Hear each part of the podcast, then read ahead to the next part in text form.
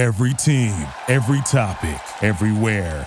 This is Bleav. The ISO with Dan Dickau and SB Live Sports, brought to you by the Bleav Podcast Network, the number one podcast network for professionals. Here's Dickau from the deep corner for three. Uh-oh. Uh-oh. It's on now. Downtown Dan connects. Every morning when I'm working out, I'm listening to your podcast. Keep up the great work. I mean, I've seen Dan Dickau hit some big shots in the NCAA tournament. I gotta salute you, man. Like, I've been watching you since I was in high school, trying to mimic all your moves. Another episode of the ISO with myself, your host, Dan Dickau for SB Live Sports. Occasionally, I just have one topic and I run right through that topic and share a number of ideas or thoughts within that topic. And today's with the NBA season having just kicked off in the last couple days, there's already been some phenomenal performances. Steph Curry had a triple double in the first game of the year where the Warriors beat the Lakers, although they didn't play, or he says he didn't play very well. He comes back the next night or the next opportunity, has 25 points in the first quarter, was on pace for obviously 100. It's not going to happen, but ended up with 45. Uh, very impressive start to the season for him. The Bucks got off to a tremendous start with Giannis looking as dominant or even more, maybe more dominant this year as he did a season ago, which is hard to believe.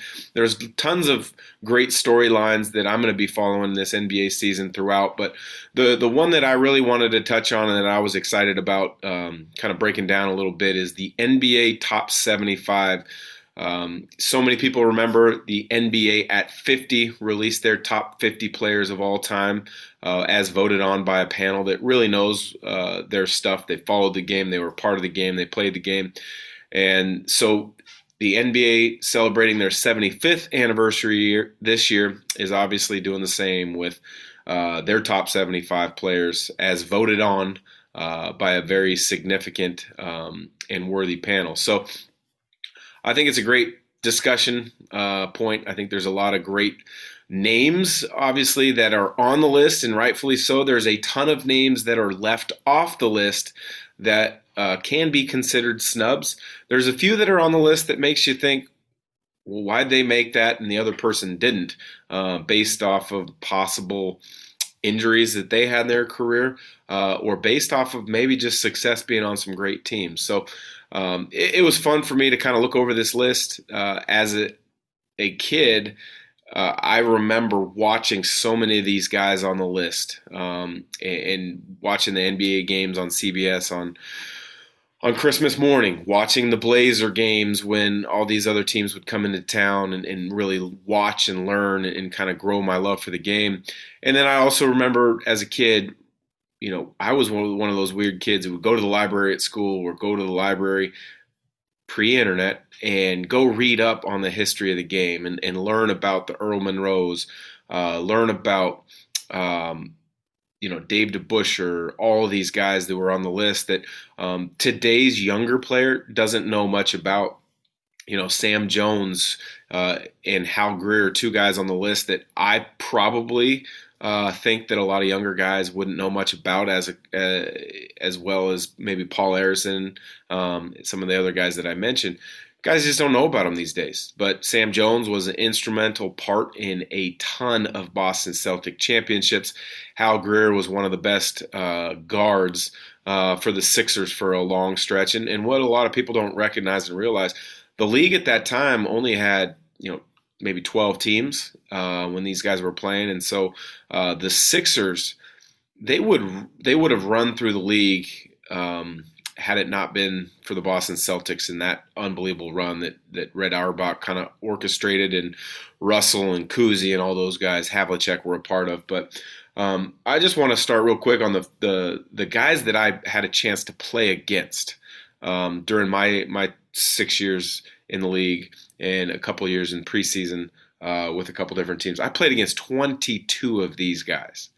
And uh, to me, that's pretty darn cool. It, it, the, the number bumps up to 24 if you include open gym settings where, uh, you know, I could then include Russell Westbrook and I could include uh, Damian Lillard. But the 22 guys that I played with, Ray Allen, Carmelo Anthony, Kobe Bryant, Steph Curry, Tim Duncan, Kevin Durant, Kevin Garnett, LeBron James, Michael Jordan, Jason Kidd, Allen Iverson, Karl Malone, Reggie Miller, Steve Nash, Dirk Nowitzki, Shaquille O'Neal, Chris Paul, Gary Payton, Paul Pierce, Scottie Pippen, John Stockton, and Dwyane Wade. So cool for me to see uh, these 22 names on the list and, and quickly think back to a, a, couple different experiences that I had uh, playing against these guys or uh, competing against them or just getting to know them a little bit. You know, I think a couple that just jump out off the page for me, and I've shared, you know, Kobe stories on, on the ISO many times before, is um, I remember one time early in my career, I believe I was with the Blazers. Um, it was my fifth year in the league, sorry. So it was my fifth year in the league for the Blazers. I took a cab early from the hotel to Staples Center to be able to get my pregame work. If I wasn't playing a ton of minutes at the time, or if I um, kind of felt like I needed something extra to work on my game, uh, which quite frankly was a lot, uh, I would take a cab early to the game um, and, and, make sure I got my shots up, make sure I got a weight room workout, just make sure I was ready, and and that was a way that I would do it. Well, I think I got to the arena seven o'clock game. I think I might have gotten to the arena about 4.15, 4.30. Um, clearly, I was the, the, the only Blazer that was there. Um, I had to go with the strength coach and the equipment manager um, because needed to be able to get in the locker room, get the gear, and all that stuff. But look down on the other end, Kobe was there, and he was finishing his workout. So that only leads you to believe, like, okay, seven o'clock game, he's finishing his workout up on the other end of the floor. What time did he get there? it must have been, you know, 3 315 330 at the latest um, you know it just kind of shows you a little bit of that work ethic and drive that um, so many people have talked about and that was a firsthand experience uh, of that for me another one jumps out kevin garnett you know there's a lot of competitive guys in the nba you have to be competitive to get to that level um, but you also you know there are outliers in regards to their competitiveness, and Kevin Garnett was one for me. Uh, I, I, remember, you know, just seeing his intensity on the floor, um, hearing him talk. You know, great coaches are always talking about you've got to talk, you've got to talk. Um, Kevin Garnett took that to heart. I don't think in the games that I played against him, there wasn't, you know, a 15 second burst during a game where he wasn't talking. Um, and that's both offensively and defensively. That's talking to the officials. That's talking to his teammates. Is trash talking opponents. Um, you know that stands out to me for sure. Was Kevin Garnett and his his energy, infectious energy for the game. LeBron and MJ, you know, those are two guys that that I've talked at length about at different points in the podcast, but having played against them was great. Um, a couple other ones, um, you know, ones that stand out to me um, would be a, a, story with Reggie Miller, very similar to uh, the story about Kobe. Uh, this was my uh, rookie year in the league. I'm not playing a ton. I take a cab early in Indiana to get some shots up. Um, walk where where can how Conseco was. I don't know the name of the arena now. How Conseco was. You took you had to walk in the tunnel and then you had to walk through through or uh, over the court to get to the locker room the visitors locker room, and Reggie Miller shooting, shooting, and he just stops really quick, and we had a quick conversation, and he said, you know. You're, you you being here this early is why you're going to have a career. You're you're going to have have a have a nice long career in the NBA. Um, keep it up, keep working hard, and every time you can get to the gym early like this when you're on the road, do it. And you know that kind of uh, as a young player, hearing it from somebody who at that time was at the tail end of their career, but they were still a darn good player. Our scouting report was focused off of taking Reggie off the Reggie Miller off the three point line, knowing where he was at all times, and just knowing that you know he saw I was taking my craft seriously, and he he wanted to encourage me was great. There were two teammates that I played with uh, in the regular season that are on this list. Dirk Nowitzki and Paul Pierce, 100%. Uh, they should both be on this list. Dirk, obviously, one of the, the greatest scorers of all time. Um, you know, he's also one of the greatest teammates of all time that I've been around at any level. I was only with the Mavericks for a short stint for about three months or so. Uh, I was in a in a log jam at, at, the point guard position, so I only played four regular season games. But uh, with Dirk being who Dirk was, and that was the best player in the NBA, uh, just about to be on the cusp of an a true MVP candidate, which he won uh, a year or two later. He was hard worker. He was as good a teammate as you could have asked for, as far as helpful, supportive, um, encouraging. Um, but at the end of the day, he wanted to win, and and you know he's it was great. It's great to see him on the list. The other one would be Paul Pierce. Paul Pierce, Paul Pierce, and I were teammates for just a short stint in Boston. Um, I got hurt about 20, 25 games into my my career at Boston before I got traded to the Blazers. And what I remember about Paul was he was so unbelievably good at everything. You want him to post up? Boom, he could post up. You want him to step out of the three point line? He can knock it down. You give him an ISO, his jab step game was, was as as good as anybody's in the NBA at that time. I mean, when you, you look at that 2000 stretch, I think the best ISO players, uh, the guys that come to mind for me, Carmelo Anthony, Kobe Bryant, and Paul Pierce. Those three, you, you put them on an ISO on the wing or maybe on the elbow um, those guys are going to create space and they're going to create opportunities, whether it's raise up jump shot, whether it's get to the rim, uh, whether it's put foul pressure on and, and get to the free throw line. Um, but Paul Pierce was so good at everything. But the thing that stands out to me for Paul, um, uh, there's a group of us that played poker on literally every single flight with the Celtics. Myself, Brian Scalabrine, uh, Kendrick Perkins, Ricky Davis, Ryan Gomes. We played poker every flight. And uh, it was Texas Hold'em, you you buy in, and winner takes all. And uh, Paul gave me the nickname runner up because literally every, almost every single time, I lost in the in, when it was down to two of us. Uh, so he gave me the nickname runner up. Uh, and I didn't live it down for that stretch with the Celtics. Every time we played poker, uh, that that's what the guys called me. So um, great to see those two on there. Now it's easy to to kind of pick and choose and say there's a couple snubs. And, and I wanted to go over two snubs that I think uh, are the most interesting. Uh, they they stand out the most. Now, do I think they should both be on there? Probably not. One of them I will kind of expect to be on the top 100 list when the NBA turns 100, which is crazy enough in 25 years. But I think two snubs uh, that are interesting because they're the only MVPs in NBA history that aren't on this list. The first one being Derrick Rose. Um, he was an MVP. He was Rookie of the Year. Um, he's not on this list. Had he not had injury issues during the course of his career, 100% he would be on this. He was a game changing athlete. Uh, he was growing into tremendous point guard. Injuries hit, um, and he's done an amazing job of kind of recalibrating his career and, and recalibrating his game based based off of skill and not how his career early on was based off of athleticism. The other MVP um, that was snubbed was Nikola Jokic. Um, you know, he's kind of one of those guys where you look at Jokic, you look at uh, Luka Doncic, uh, and there's a couple other guys across the the board um, who are young players in the game now that, given a couple more years, they're absolutely on the list um, and they would knock a couple guys off the list. But they're still a little bit too early into their careers to get this nod. Uh, if, their careers continue to go the path that they they are on, NBA 100 uh, at the 100 year mark, these those guys will both be on.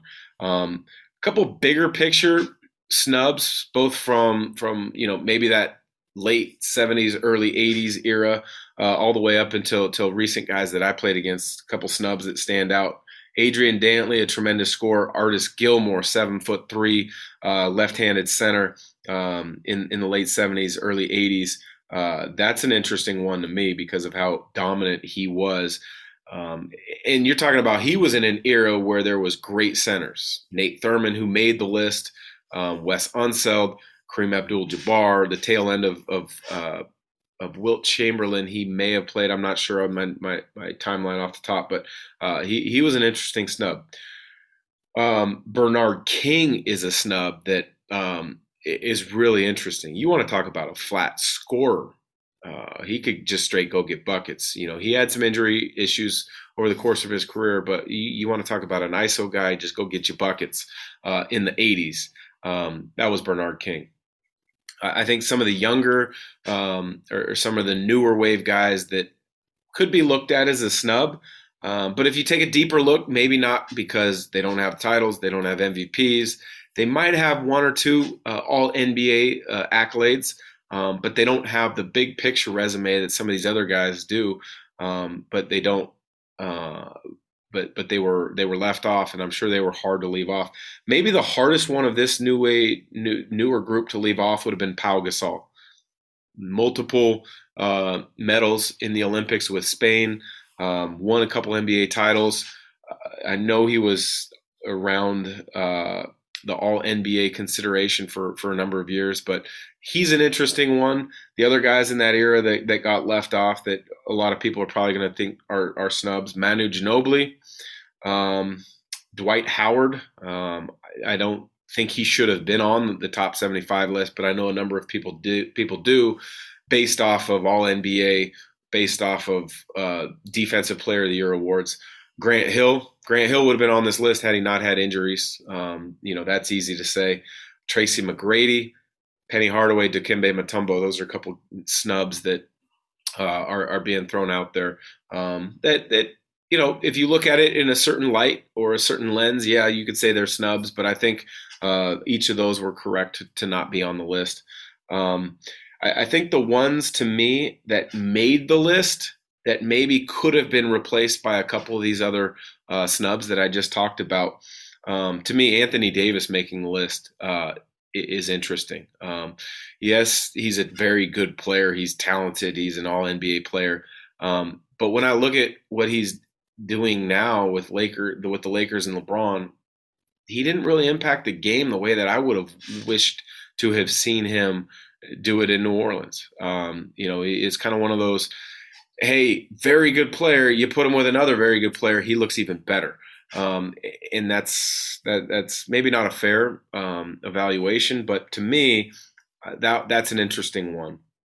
Um, Robert Parish being on the list, um, that was a little bit of an interesting one, but I think it would be hard to keep him off the list when you look at the the titles that the Celtics won in the '80s. Um, it was because of that front court. A lot of people think that front court of Bird, Parish, and, and Kevin McHale are the greatest front court ever to play the game.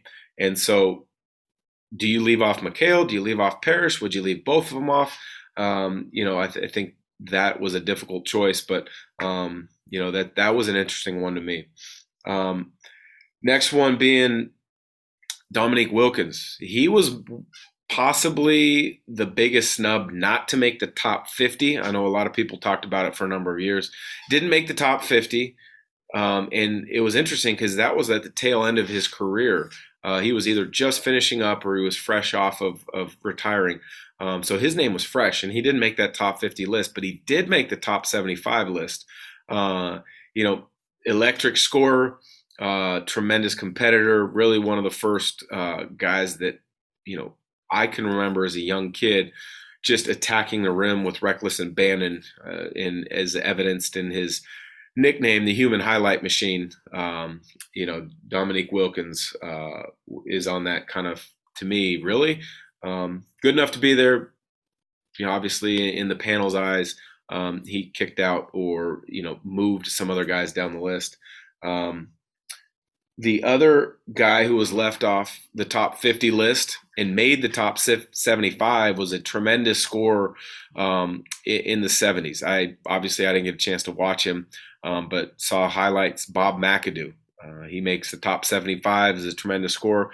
I, I know, uh, you know, he led the league in scoring when he was with the Buffalo Braves. Uh, he he then had some really successful, great years with the Lakers, and he's been an assistant coach for a long time. Um, that's another one. Uh, this one might really create some pause from some people when they hear me think uh, that I'm really questioning this one. Um, Bill Walton. If you're talking about some of these other guys that I mentioned as snubs not making the list because of injuries, um, but Bill Walton is on the list, even though he didn't reach the full potential of his game as a pro. And I guess you could look at it that way: is he was an MVP. He did win multiple NBA championships, one with the Blazers, one with the Celtics. Um, but the longevity and the the true stats of some of those years uh, weren't what some of the other guys who were left off the list of being um, that that didn't make the team. So he would be another questionable one simply because if if some of the other guys were left off the top 75 because of injuries, was that same criteria at least thought through with with Bill Walton?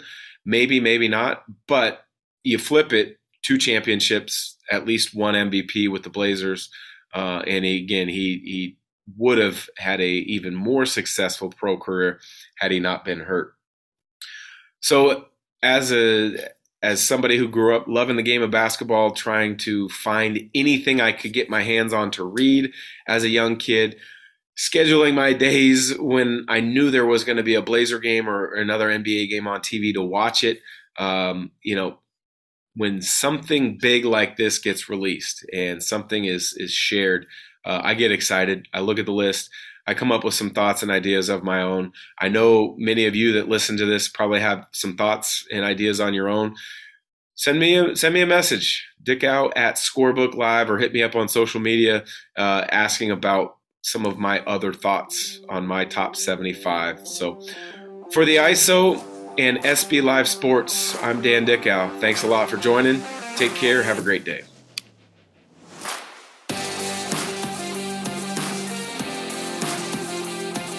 The ISO with Dan Dickau and SB Live Sports, brought to you by the Bleav Podcast Network, the number one podcast network for professionals.